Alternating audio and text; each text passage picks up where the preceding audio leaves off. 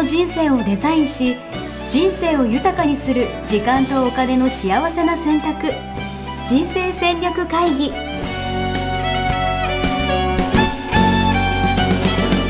の番組は将来の仕事やお金人生にもやもやと不安を抱えている皆さんに元資産運用のプロキャリアとお金の戦略を同時に考える人生デザインコンサルタントの高頃もさあやが過去5年間延べ1700人の人生を望む形で豊かにしてきたメソッドを時間とお金の選択という切り口からお伝えしてまいります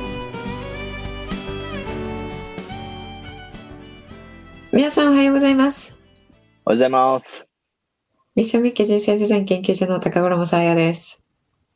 わからないことはわからないと言いたい応援やしです。よろしくおようございま願いしますす。。わからないことわからないという、いいですね。はい。大事じゃないかなと思って。特にうん今日、ちょっとなんか難しそうなんで、話が。うん。そうですね。今日は、つい先週ね、あの、私の方が、ドクター・ディマティーニのセミナーを受けてきたので、はい。それをね、ちょっとシェアをしたいと思っています。いやー、いやだってなんかすごいセミナーなんですよね、それって。うん。あの、テーマがね、今まではいなかったテーマで、哲学者についてなんですよね。哲学者について。はい。うん、哲学者の、あの、いにしえの、それこそ、えー紀元前からあーいるね、ギリシャ哲学者から現代の哲学者まで、まあ、総勢250人ぐらいの哲学者の、こうのん主張、協議っていうんですかね。はいはいはい。それを一挙にバーッとね、あの、ディマティーニが全部本にしてくれてあって、えそうすごいんだけど、はい。全部だから引用なんですよね。なるほど。えこの人はこんなこと言ってるよっていうのを、要は250人分くらいまとまってる。250人。うん。どれぐらいの時間でこう学ぶもんなんですか、えっとね、今回は短かったんだけど、あの、1日15時間を5日？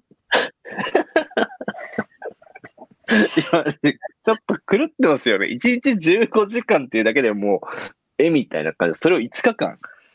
うん。で、今回は短かったんですか、僕が。そう。いつもだいたい7日間とか10日間とかだからね、はい。10日の日には死にますよ。いや、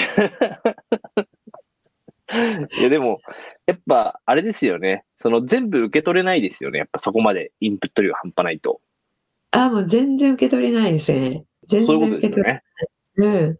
しかもなんか、あの、言ってることが、うんうん、なるほどっていうことじゃないので、え？どういうことって言って考えてるうちにもうガーッと進んでしまうので、はいはいはいはいはい。ええもう、だから多分3倍ぐらいの復習が必要なんじゃないですかね。いやーえ、でもそれでも、同じ受講者の人もみんなそんな感じなんですか？受講者の人もね、もう、あの、ネイティブの人もみんな、はい。あの、大慌てよ。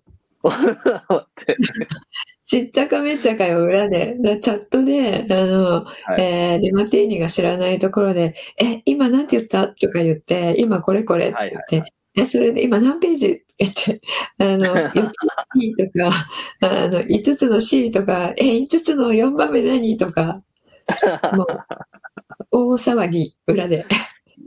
なるほどな。いや、でもなんか、ちょっとさっき分からないことを分からないと言おうっていう話をちょっと最初言いましたけど、なんか、分からなくてもいいわけですもんね。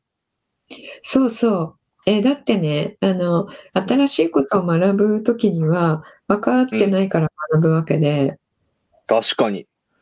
うん。私はね、結構この海外のディマティーンのセミナーに出だして、あの、すごく、えっと、えー質問することに制限を設けなくなりました、自分に。うーん、なるほど。え、制限っていうのはどんなイメージなんですか？えっと、多分今のこの場において、私がする質問っていうのは、水準的にってるんだろうかっていうのを私まず考えてたりしてたんだけれどもあ、わかる。空気読もうとしますよね。そうそう。で、うんこの人たちにはもうこのこの辺のことはみんな分かってる人たちだから、私が今これを、9割方の人は、あ、なんだ、それかってなっちゃうかなとか。確かに。思っちゃう、それ。なんか、要は高校の数学習ってんのに、いきなり掛け算の九九の話聞いてんじゃないかな、みたいな感じ、そうそうそうそう。そうそう。自分が恥ずかしいっていうよりも先になんか、みんなの時間使っちゃうっていうの？うんうんうん。うん。だから、後で一人で聞いた方がいいかなとか。うんうんうん。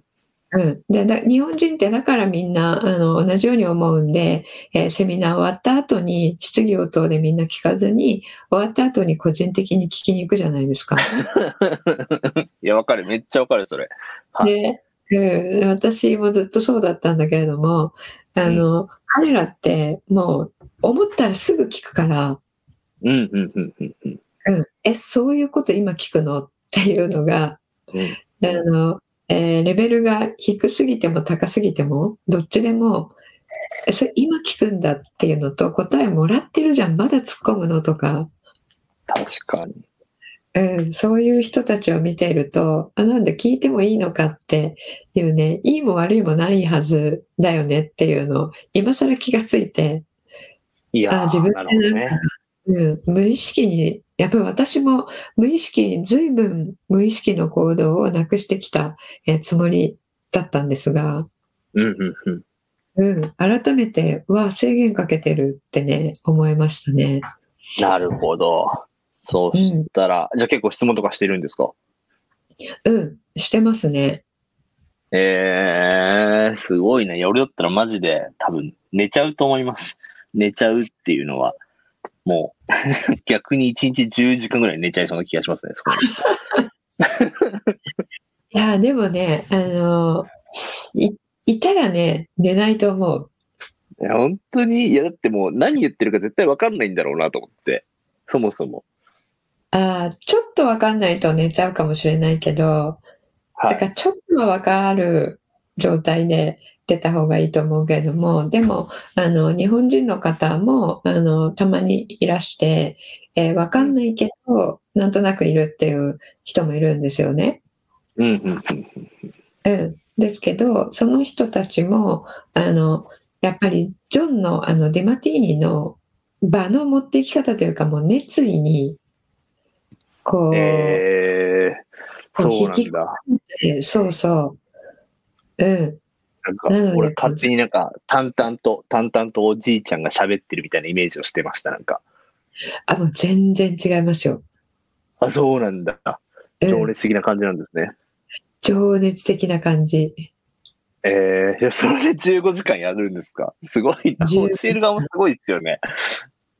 うん、教える側も本当すごい、もうずっと一人で喋ってるので、ねすごいな、うん。はい。ということで、じゃあ今回はその中で、ちょっと今回、さやさん的にこう気づいたこととか、受け取ったものを、ちょっとぜひシェアしてくださるということで。そうですね。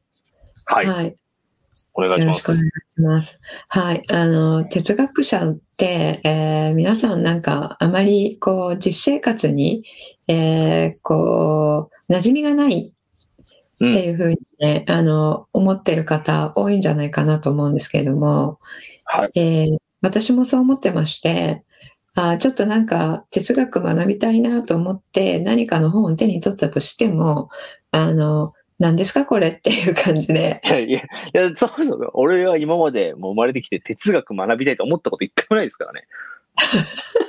そうよね、でもね、普通ね。はい。はい。うん、何ですか哲学ってぐらいな感じですね。いや、私はなんか人生の真実を知りたいと思った時に、こう、あ、これかな、これかなって読んでいったら、その、どんどんと、こう、レファレンスがあって、参照文献とかがあって、どんどんと読み進んでいくじゃないですか。うんうんうん。そうするとね、やっぱ最後に、あの、なんたらっていう哲学者がこう言ってるとか、あの、やっぱ哲学がよく出てくるんですよね。えー、なんかソクラテスがとかそういうやつですよね。そうそうそうそう。なので、はい、あ、ちょっとやっぱり根源は哲学なんだなってずっと思っていて、うんうんうん。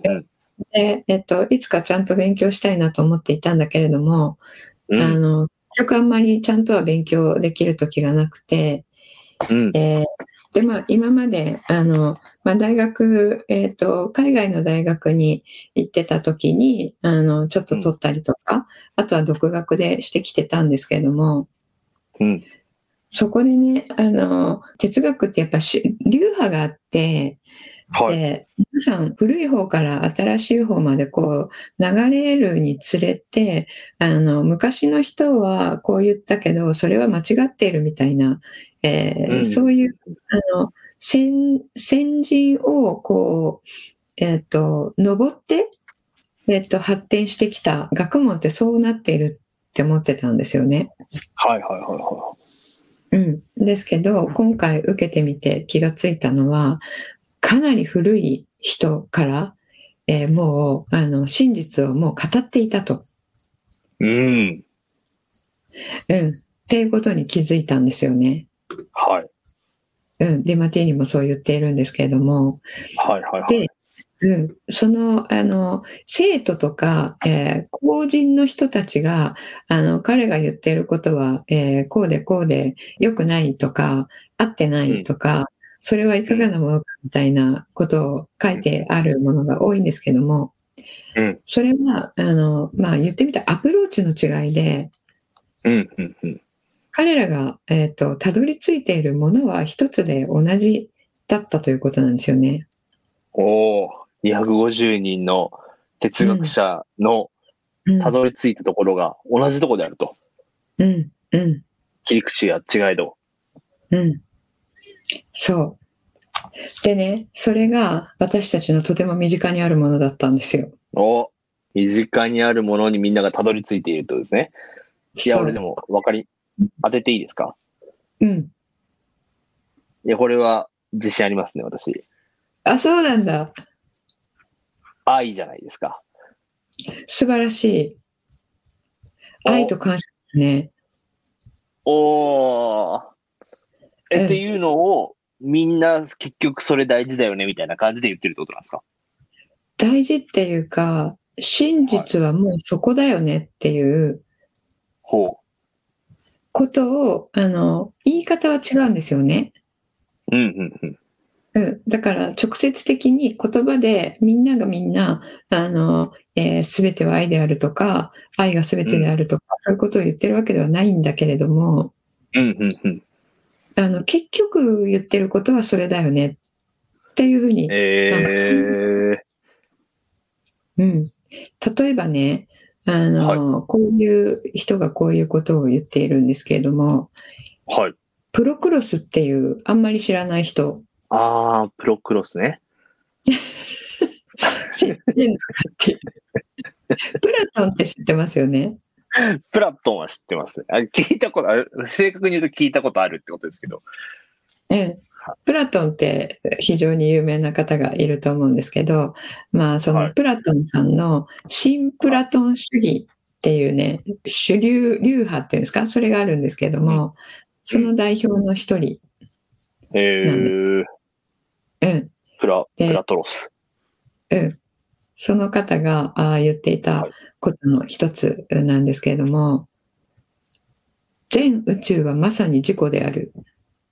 自己以外のものは一切存在しない。はい。で、あの、ちょっと何、ちょっと何言ってるか分かんないんですけど。そうですよね。そうですよね。で、これちょっと続きがあるんですけど、はい、これを言ったら分かるかもしれない。自己以外には何も存在しない。自分以外には何も存在しない。悟りを開いた人は、えー、土瓶や壺を粘土に過ぎないと見るように、この世のすべてのものを自分自身として見る。なるほど。あ要は、うん、はい。まだまだありますね。はい。すべての自己は本質的に無差である。その見かけ上の差は無知だけによるものである。個々の魂は真の知識によって無知を払拭した後、思考の自己との一体性に至る。っていうふうにね、言ってるんですけど、これ結局何を言ってるかっていうと、はい、お願いします、結局。はい。えっと、一番最後に言っている一体感っていう言葉、はいこれだとちょっと分かりやすいと思うんですが、結局自分っていうのが宇宙そのもので、宇宙っていうのは自分そのものっていうことなんですよ。うんうんうん。全部が自分だってこと言ってましたよね、なんかね。そうそうそうそう。そううん全宇宙はまさに自己であるって、これ、あの、私もこれ知ってたんですけど、これ比喩だと思ってたんですよね。うんうんうんうん。だって自分はちっちゃいちっぽけな存在、人間として、あの、宇宙に、えーこう比べたら、えー針の穴よりもちっちゃいわけじゃないですか。うんうんうんうん飛行機に乗ったら上から見えないしね。うん。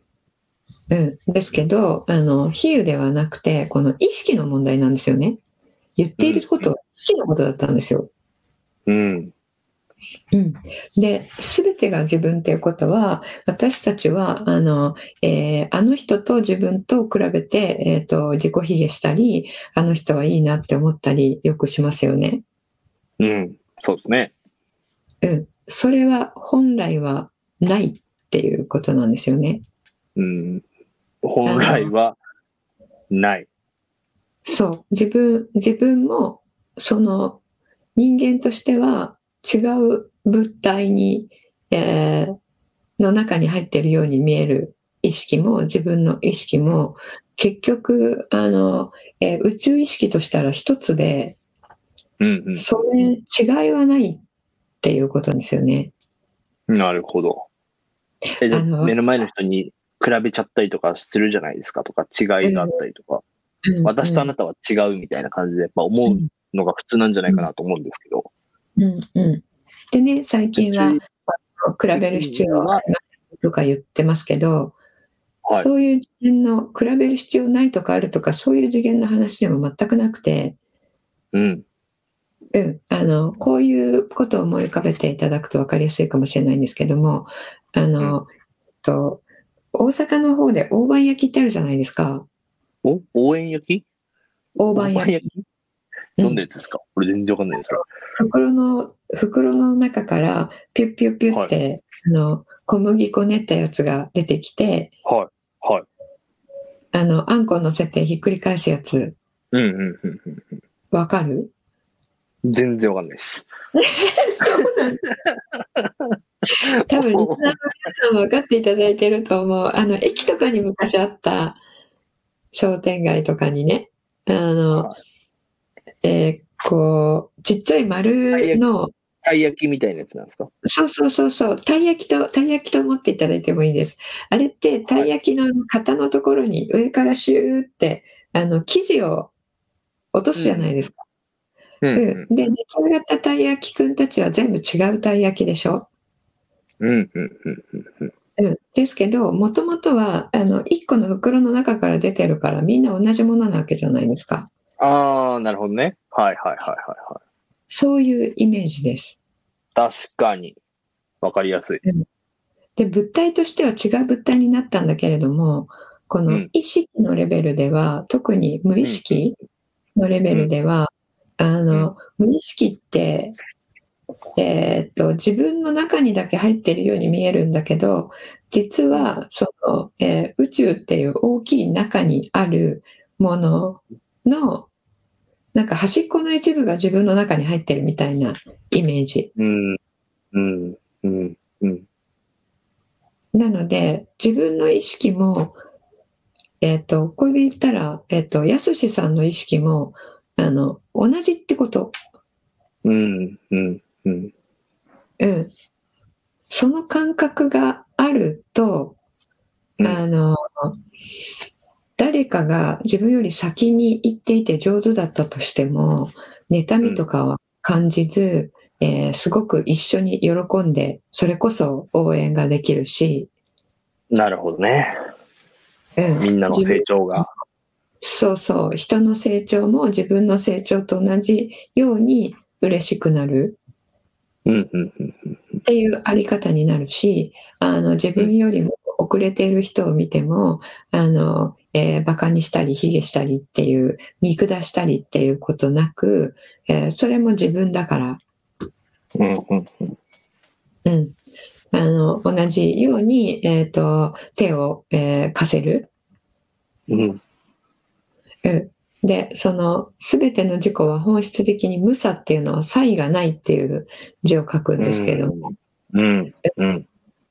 で、その見かけ上の差は無知だけによるものっていうのの無知っていうのは、えーこのことについて知ってるか知らないかっていう、知らないと、あの、えー全部が違う物体、違う存在と思うので、えっと、自分の手元にないもので、えっと、彼の手元にあるものは自分のものじゃないと思うんですよね。うん。うん。うん。持ってないもんね。そうそう。なので、妬みとかジェラシーとかが入るわけですよ。うん。うん。うん。うん。だけど、えっと、絶対的には、あの、その差異がないわけなので、そしてうん同じうん。わけなので、あの、うん。自分のお友達が持ってるってことは自分もも、自分も持ってるってことと同じなんですよね。うん。うん。うん。うん。うん。まあ、そんなような意味のことなんですよ。なるほど。っていうのが、えっと、他の哲学者も同じようなことを言ってるってことなんですか？その、えっとね、これ、自分だみたいなこと。これともう一つ、さっきの言っていただいた愛っていうものですよね。はい。はいはいはい。この、えっと、全宇宙はまさに自己であるっていうののもう一つがあって、全宇宙がままさに自己であり、愛であるっていうことなんですよ。うん。うん。うん。うん。うん。うん。で、自分は愛されてない、愛されずに育たなかったっていうことで、いろいろ、えっと、精神面の問題を抱えている方とか、えっと、ブロックをえー抱えているとか、トラウマを抱えている方とか、たくさんいらっしゃると思うんですけれども、うん。うん。うん。その愛をもらうもらわない以前に自分自身がもう愛だったっていうことなんですよね。ほうん。全宇宙はもう愛なんですよ。う。はい。これ哲学者もこれがね全員言っているんですけど、あの全宇宙は愛だった。そうそう全宇宙そのものが愛そのもので、それが自己自分なので愛されるされないとかいうそういう問題じゃない。うん。うん。うん。存在そのものが、もう、全部がうん愛であると。うん、でこれねあの物理学者も言ってるんですよねほう。物理学者が物理学者が。そう理論物理学者も言ってるし、えー天体物理学者も言ってるんですよね物理学者のてえっ、とあ、アインシュタイン？そうアインシュタインが娘に宛てた手紙っていうのがあるんですけどもうん。これがねアインシュタインが宇宙は愛であるって言ってるんですようーん。で、これ今のあの物理学者たちに言っても誰も理解しないから、えー娘のあなたにだけ手紙として送っておくっていうのでね、えーそれ。公開されてるから見れるんですけども、はいはいはい。そのように、えー物理学者も言っている。宇宙は愛であると。そう、そしてね、物理学者がそこにたどり着くんですね。はい。そうそうそう。しかも、あの、えー宇宙、宇宙物理学者ですからね、アインシュタインって。そこも、えーテリトリーっていう人が、えーそのように、えー晩年行き着いてる。うんっていうこととも、あの、合ってくるんですよね。で、これ愛って何かっていうことなんですけど、これがずっとここでもお伝えしているシンメトリーっていうことなんですよ。え、ちょっと待ってください。シンメトリーって何ですか？シンメトリー言ってましたね、えーそんな話。ー、あの、し線対称で全てはバランスしているっていう、シンメトリーっていう英語です。ーはいはいはいはいはい。うん、これが試練と支援がいつも同時に同じ量だけやってきてるんですよってこれは宇宙の真実だからあのえー僕は違うよっていうのはないですよって言ってるんですけれども、うん。ここあの、中、中庸とかってことですそうですそうです。中庸、うん。うんうん。うん、これはあの、えーディマティーニは中庸という言葉はもちろん使ってなくてあのイクイリブリアムっていう英語の英語で均衡っていうねあの、うんうん言葉を使っているんですけども、うん、あのえー、シンセシスっていう言葉も使ってます。シンセシスっていうのは、えー、合成とか統合とかいう意味なんですけども。えー、均衡とか合成とか。はい。うん、その線対称だけではなくて、その、うん、えー、プラスとマイナス、ネガティブとポジティブが統合されているっていう状態です。うん、うん。両方含んでいて統合されている、それが愛の状態。うん、うん、うん。で、それが全宇宙そのもの。なるほど。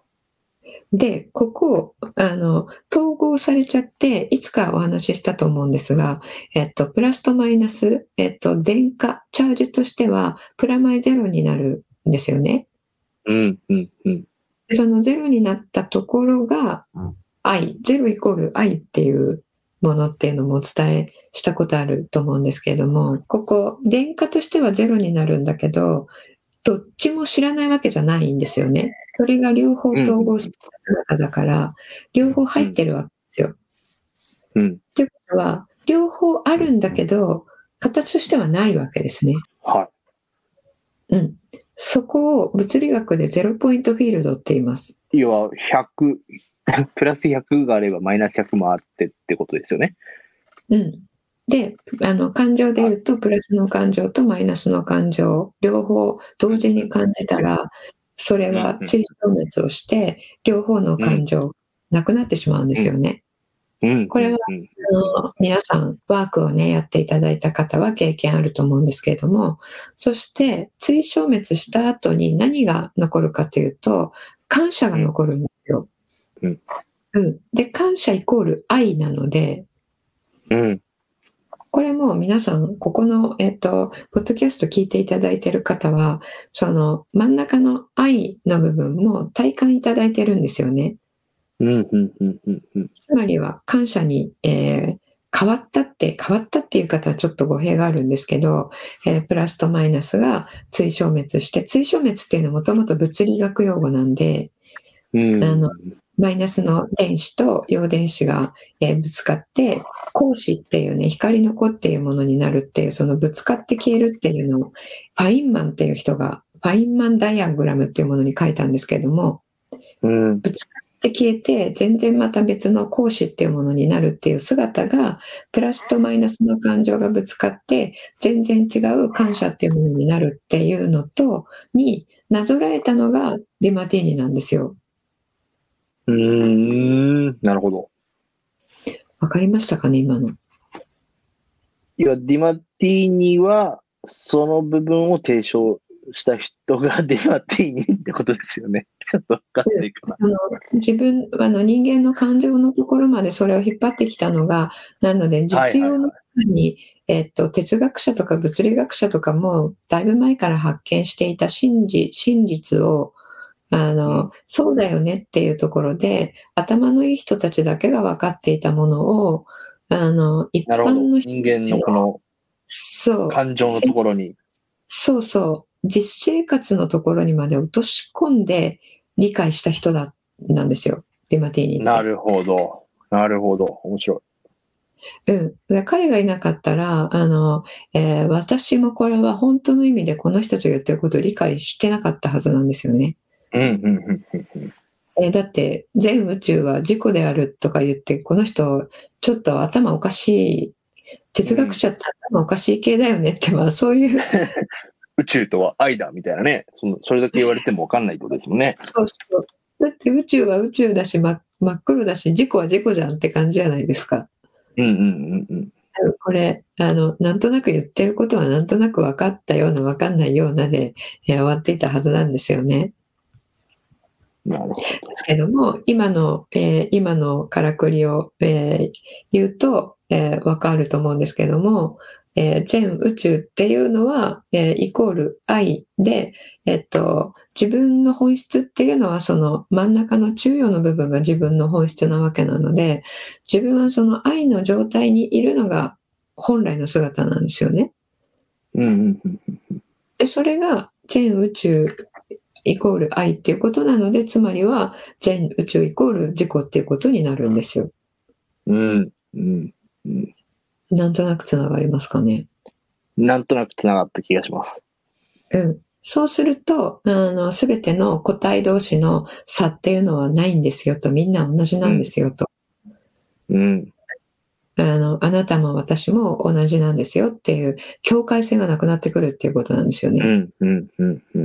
で、これがトランスパーソナル心理学っていう、えー、トランスパーソナルって個を超えるっていう意味なんですけど、はいはい、それをあの違う人たちはトランセンデンタルっていう超越するっていう、えー、トランセンデンタルマインドっていうことで使ったりしてるんですけど、なんか自己超越とか、まあ、そういうなんかワンネスとかそういう話。そうそうそうそうそう、そう、まさにそうなんです。それ最近になって、ワンネスとか、マインドフルネスとか、えっ、ー、と、クーとかもそうなんですよね。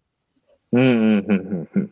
全部同じこと言ってるんですけど、最近ね、それが脚光を浴び出して、で、ティール組織ってあるじゃないですか。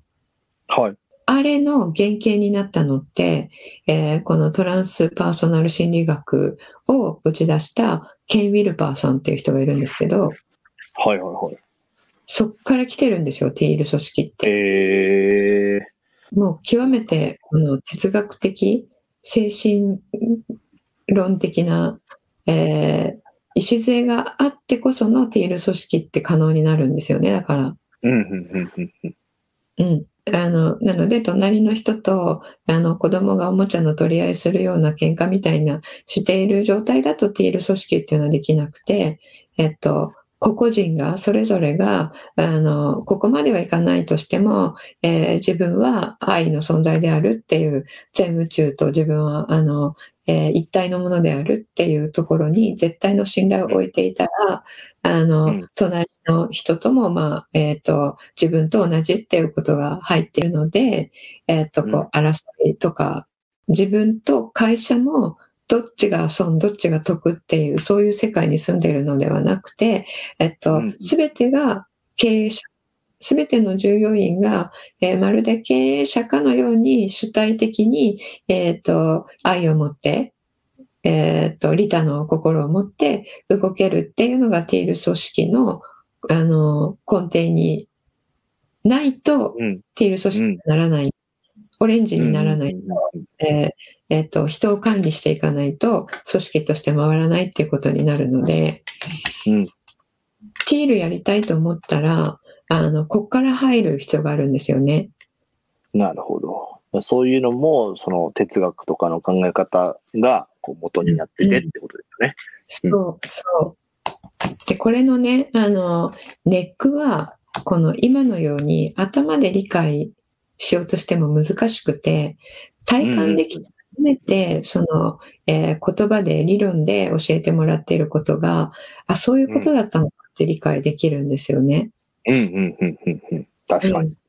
うん、なので、哲学だけ学ぶとか、えっ、と、物理学だけ学ぶとか、えっ、と、神学とかでもですね、神の学って書くじゃないですか。はいはいはい。うん、あれでもあの同じことなんですけれども、えー、その人たちが言っていることをこう頭で学んでなるほどねって思ってもこの状態の人にはならないんですよ。まあそうですよね。そうですよね。うん、知るっていうことと、その状態になるっていうのは別ってことですもんね。そう。まあ知識は力なりとも、えー、これは誰だったかな。フランシス・ベーコンっていうイギリスの哲学者が言ったことで。うん、それはそれであるんですけれども、実際に使える知恵となるには、あの、細胞レベルにまで、あの、意味が分かってないとね、使えないんですよね。うん、うん、うん。なるほどね。でもそういう意味で言うと、あれですね。じゃ結論的には、あの、クラブハウスの朝活にみんなで行けばいいってことですかね。そういうことなんですよ。そう。そういうこと いや私、あの、朝活で感謝ワークやってるの、こういう意味があってやってるんですよ。はいはいはいはいはい。うん、ただ感謝朝したら気持ちよく朝始められるよねって、あの、そういうことでやってるのはないんですよね。うんうんうん。うん。あの、この状態になるっていうことは、あの、えー、感謝してる時っていうのは宇宙そのものになってるってことなんですよ。うん、うん。うん。その瞬間。で、その瞬間、過去も未来も現在もなくなる。うん、あのえー、これも皆さん言ってるんですけど、その状態、タイムレス、スペースレスって言います。時間がない。自ら作り出せるようになる。感じることができるようになる。感じることができる。時間ない、空間ないから自分自身が宇宙なんですよ。なんとなくわかりますか？空間の存在なくなるんですよ。そのゼロの状態。ゼロの状態にいるときね。うん。あの、ランナーズハイとかもそうですけど、えー、走っていたり、泳いでいたり、あと何かに集中してゾーンに入るとか、フローに入るとかもその状態なんですけど、あの、時間なくなるじゃないですか。うん。で、自分が、あの、何メートル四方の部屋にいるとかも、もう意識できなくなるじゃないですか。没頭しすぎると。あれなんですよね。あの瞬間が、うん。あの瞬間こそが、同時に続いていくのが人生だから、すべては今ここっていうのもそういうことなんですよね。うん、うん。うん。じゃあ、そのあれですね。うん、自分が宇宙っていうことが、えー、あ、なんとなくそうなのかなっていうことが、えー、だんだん分かってくるっていう感じですかね。やっぱここでね、こう、あ、そう、知識としてはそうなんだとかそういうもんなんだってもしかしたら思ってくださったかもしれませんけど、そうじゃなくて、それをこう、体感するっていうのが多分すごい大事だと思うんで。うん。皆さん、朝、朝5時、うん、5時半でしたっけ？朝5時半です。はい。ぜひ。毎日やってますもんね。毎日やってますね。で、最近趣向を変えまして、あの、うん、えー、火、火木道が、えー、お金の感謝っていうものをしています。おお、お金の感謝。うん。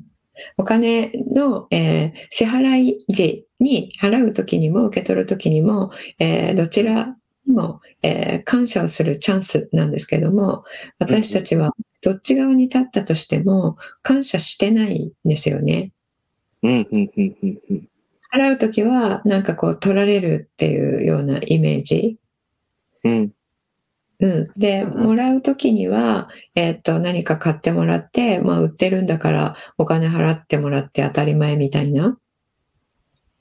うんうんそれを、えっ、と、受け取るときも、あの、えー、支払うときも、えー、感謝をするっていう状態を、えー、体感していきましょうっていうことですね。いいですね。今のでも、要は愛を感じるみたいなことも結局つながるわけですもんね。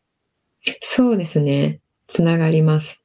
つながります。なので、お金のね、あの、授受っていうのは、一日に何回かあると思うんですけども、うんうんうん、その瞬間に、毎回毎回、その、えー、感謝の状態に、えー、なっていったら、その瞬間瞬間、毎回、えー、宇宙、自分が宇宙っていうことを感じられるっていうことなんですよね。うん、うん、なるほど。そう、そしたらね、あの、愛とかね、いらなくなるんですよ。愛、え？愛もいらいらなくなるんですか？うん。だって自分が愛そのものなんだから。ああ、そういうことね。はいはいはいはい、自分が、あの、レディー・ボーデンのパパックの大きいアイスクリームだとするじゃないですか。うん。そしたら、アイスクリームちゃんだからアイスクリームあげるって言われても、いらないよ。だって僕アイスクリームだもんって言うでしょ？うんうんうんうん。それと同じですね。なるほどですね。なので、その、えー、ちっちゃい人間の誰か一人の愛とか、誰か一人の愛じゃないものとか、そういうものを、えーえー、愛にこう変わる優しさとかそういうことですけども、そういうものを求めて得られないと私たちはとても悲しくなったり、えー、してるんですよ。うん、で、欲しい人の愛が自分じゃない人のところに行ってたりするとジェラシーを感じたりもするし、うん。自分のところにはそれはあの、えー、十分にないっていう足りないっていう感覚になるんですよね。うん、うん、足りないは不足。不足は、えー、不幸感をもたらし、愛は、えー、幸せ感をもたらすので、その不足してるっていうのは、えー、真実ではないので幻想なわけじゃないですか。うんうんうん。うん、これもいろんな哲学者が言っています。えー、っと、私たちが、あの、えー、持っている、えー、感情ですね。これは全て幻想である。真実は私自身、え愛そのものであるっていうことをね、うん、え言っています。うん。これもね、これだけ聞くと、は？っていう感じ になると思うんですけど、こうやって段階を踏んでね、あの、こういうことなんだって理解していくと、あ、なるほど、そういうことかって、ちょっと分かっていただい、分かっていただいてきたかな？でもやっぱなんか全てがその繋がってる感みたいなのはね、なんかすごい、なんとなくでも分かった方多いんじゃないかなと思いますよ、今回の話で。はい。そうですね。あの、それだと嬉しいですけれども、これまあ話し出すと、えっと、15時間かける5日いや、だから、いや、マジで、さやさんのこの哲学トーク止まんねえなと思いながら、俺は聞いてたんですけど、いや、でも、それだけいろんなパターンもあれば、切り口もあって、事例もあってっていう話だと思うんで。うん。そうですね。あの、いつかね、まとめて講座にしたいと思ってますので、いつか、すごい。いつかになるっていう話なので、えっ、ー、と、もう、もう早々に、えー、年明け、春ぐらいまでにですね、えー、講座という形で、えー、皆さんにね、あの、全、全実態をお届けする機会を設けたいと思います。おおすごい。ちょっとドキドキしますね。はい。うん、ありがとうございます。はい。なんかね、楽しみ。そうですね。えっ、ー、と、真ん中結構今日は抜いて、えー、結論のところだけね、飛んだので、あの、うん、分かりづらい方もいらしたと思いますが、あの、うん、なんとなく、えー、哲学って、えー、っと、関係ないなと思っていた方、うん、結構、それを、えっと、後ろに追いやって、あの、成功哲学とかを追い求めてる方多いじゃないですか。はいはいはいはいはい。確かに。うん。それって結局、ここなんですよ。うん、うん、うん。うん。なので、ここを抑えれば、あの、あまたの成功哲学はいらないんですよね。うん、うん。っていうか、それらが、あの、元を正すとここから来ているので、それらを作り上げた人たちも、あの、ここを勉強して、えー、作り上げたものなので、あの、うん、大元のところを行って、大元の根っこを掴んでしまえば、えっと、使用はいらないんですよね。うんうんうん。うん。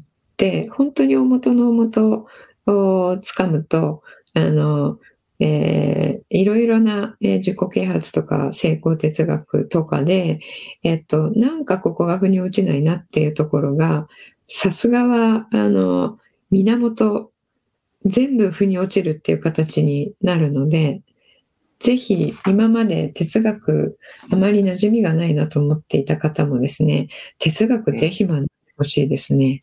いやー、いいですね。うん、ぜひ。それがまた、そういう機会もね、作っていただけるということなんで、でもすごい今日で興味関心持った人も多いんじゃないかなと思いますんで。うん、そうだと嬉しいです。ね、全然関係ないものじゃないよっていうことからね、はい。うん、入っていただくのと、とりあえず朝は、5時半から感謝ルームに行ってみるっていうところで、知るだけじゃなくて、体感するっていうことをぜひやっていただけるといいのかなと思います。何かあと告知とかは何かありますか、うんはい、ありがとうございます。えー、11月のですね、1日体験入門講座、えー、こちらが、あと、えー、残すところ3回となりました。11月のっていうか、うん、今年のですね。あ、今年のお、うん、今年の、えっ、と、えー、もう10月も、えー、終わりましたので、えー、11月の、えっ、と、スケジュールをこの間公開したんですけども、えー、11月3回ほどやらさせていただきます。えー、それが今年最後になります。あの、えー、人生デザイン構築学校のですね、カリキュラムの中身、えー、どんなことをやるのかなっていうことを、えー、知りたいなっていう方は、ぜひこの3回に、えー、足を運んでいただければと思います。いいですね。今年も3ラスト、今年も、今年最後とですか？うわそうです。12月にやらない。そうですよ。もう終わりますよ。ぜひ最後3回ですね。あの、チャンスだと思いますんで、あの、まだ申し込んでないよって方は参加してみていただければと思います。はい。あと、ぜひ朝ですね、クラブハウスの方、はい、皆さん今、Android の方も、えー、全員、えっ、ー、と、お入りいただける状態かと思いますので、えー、うん、そちらでですね、結構なことをお伝えさせていただいています。でですので、ぜひこちらにもね、足を運んでいただく。足運ぶ必要ないですよね。あの、携帯から。ベッドの中から下ができますから。そうそう。うん、ベッドの中から入って聞いていただければと思います。あの、きっとですね、後悔はしないと思います。ああ、寝てればよかったなとかね、多分思わないと思います。自分で言うのもなんですけど。うん。うん、とてもいい時間になっていますので、皆さんの感謝の、えー、熱気で、はい、その、いいね、えー、のね、自分自身を感じていただければと思います。はい、ありがとうございます。はい、はい、じゃあ今日は、あの、えー、やすしさんがどこで止めようかって思いながら聞いていただいた。い や、めっちゃ長くなって、もう50分ですよって。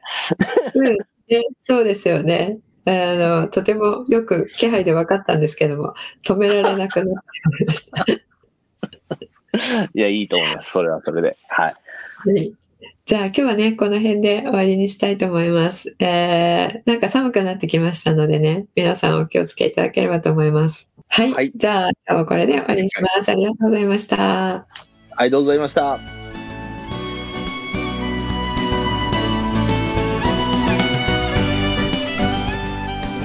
構築学校では通年募集を開始しました。1日入門講座説明会こちらにご参加いただくと、えー、学校でどのような授業を受けることができるのか体験をすることができます。そしてカリキュラムはどのようなものなのか、えー、中に入っている方はどのような人がいるのか、えー、さらに卒業後の人生はどのような人生が待っているのかそういったことを体験学習そして説明を聞いていただくことができます。毎月2回ないし3回開催しますので、えー、これまで半年または1年待っていただいていた方もぜひ直近の入門講座説明会にご参加いただければと思います、えー、特典もご用意しています、えー、こちらで皆さんとお会いできることを楽しみにしております。